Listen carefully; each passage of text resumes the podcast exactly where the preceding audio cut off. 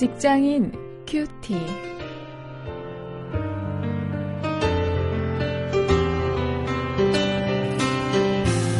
여러분 안녕하십니까? 8월 18일 오늘도 말씀을 통해서 함께 묵상하도록 하겠습니다. 사사기 14장 1절부터 20절까지의 말씀이고요. 오늘도 직장 생활을 주제로 해서 함께 말씀을 묵상하십니다. 오늘 말씀의 제목은 나는 내 맘대로 산다입니다.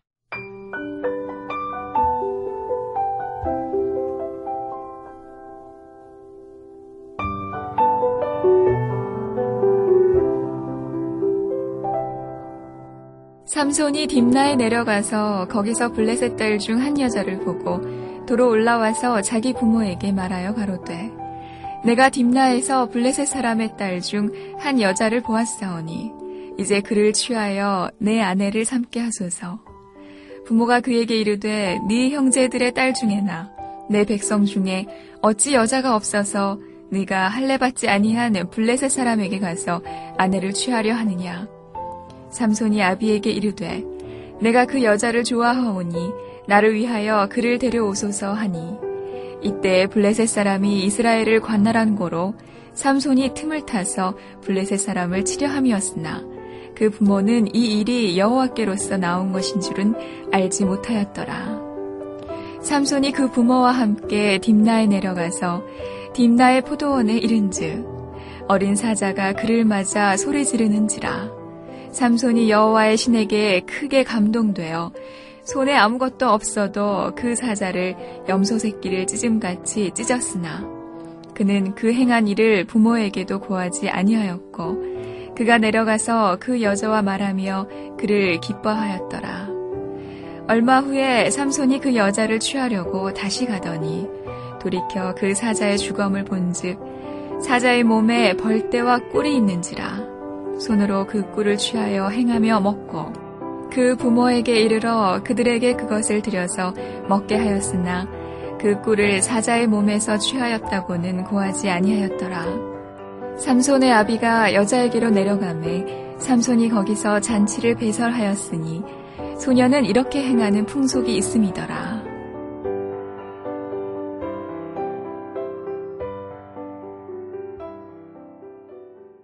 요즘에 제 저희 집에 이 아들과 이 딸이 그 9살, 7살인데요. 그 아이들이 이 개그 프로를 가지고 이 따라하는 것을 이 저에게 자꾸 합니다. 뭐 아버지라고 부르면서 이 이상하게 막 하는 것 그것을 제가 하도 듣다 보니까 어 이 제가 막 짜증이 나고 어 그럴 정도로 이 저에게 어, 그렇게 하는데 그런 모습이 별로 이렇게 이뻐 보이지 않았습니다. 그래서 아이들에게 이제 개그 프로를 보지 말자, 보지 말아라 어, 그렇게 이야기를 했는데 그게 뭐 뜻대로 되지도 않고 그래서 고민이 좀 있습니다.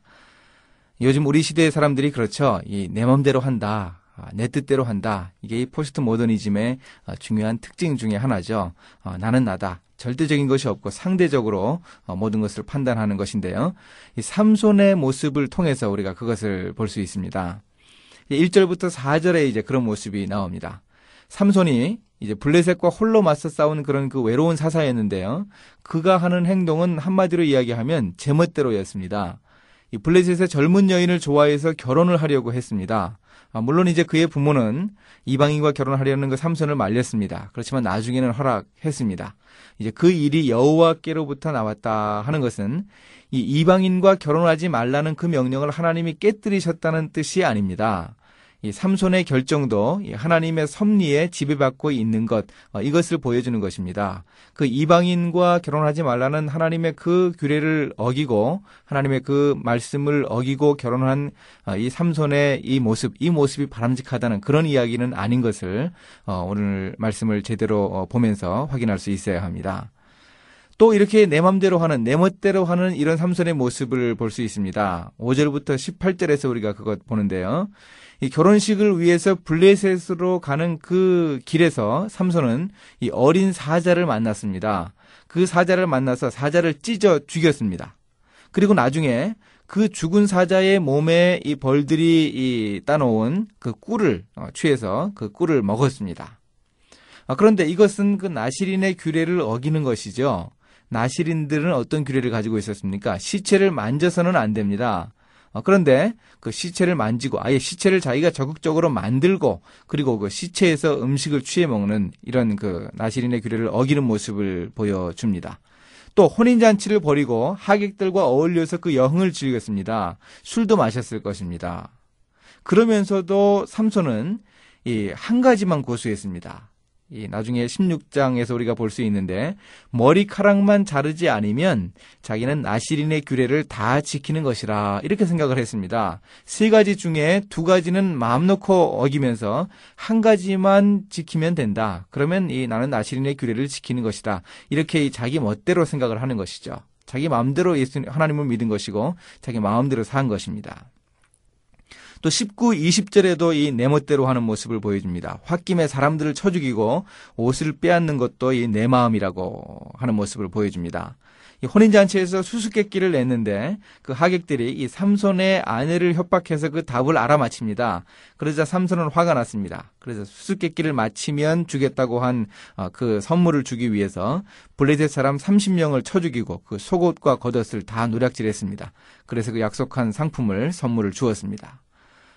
오늘 우리도 이 세상에서 살아가면서 혹시 이 삼손처럼 이렇게 내 멋대로 하고 있는 것은 아닌가 한번 좀 스스로 돌아볼 수 있어야 합니다.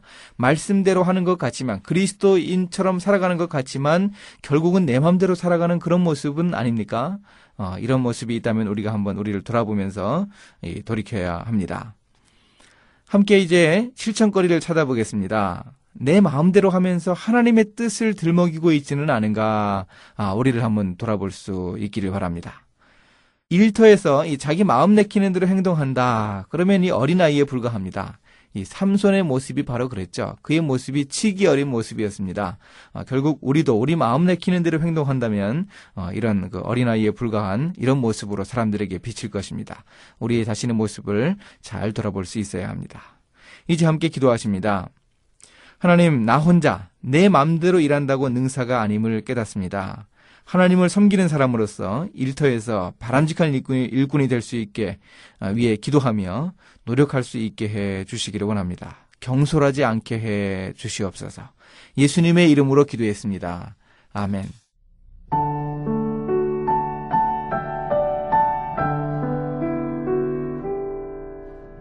여섯 살이 되어 유치원에 다니던 딸아이가 자주 하는 말이 있었어요. 내 맘이야. 전에는 심부름도 신나게 잘했는데 좀 달라졌죠. 소중아 너 이것 좀 하지 왜 안 하니? 내 맘이야.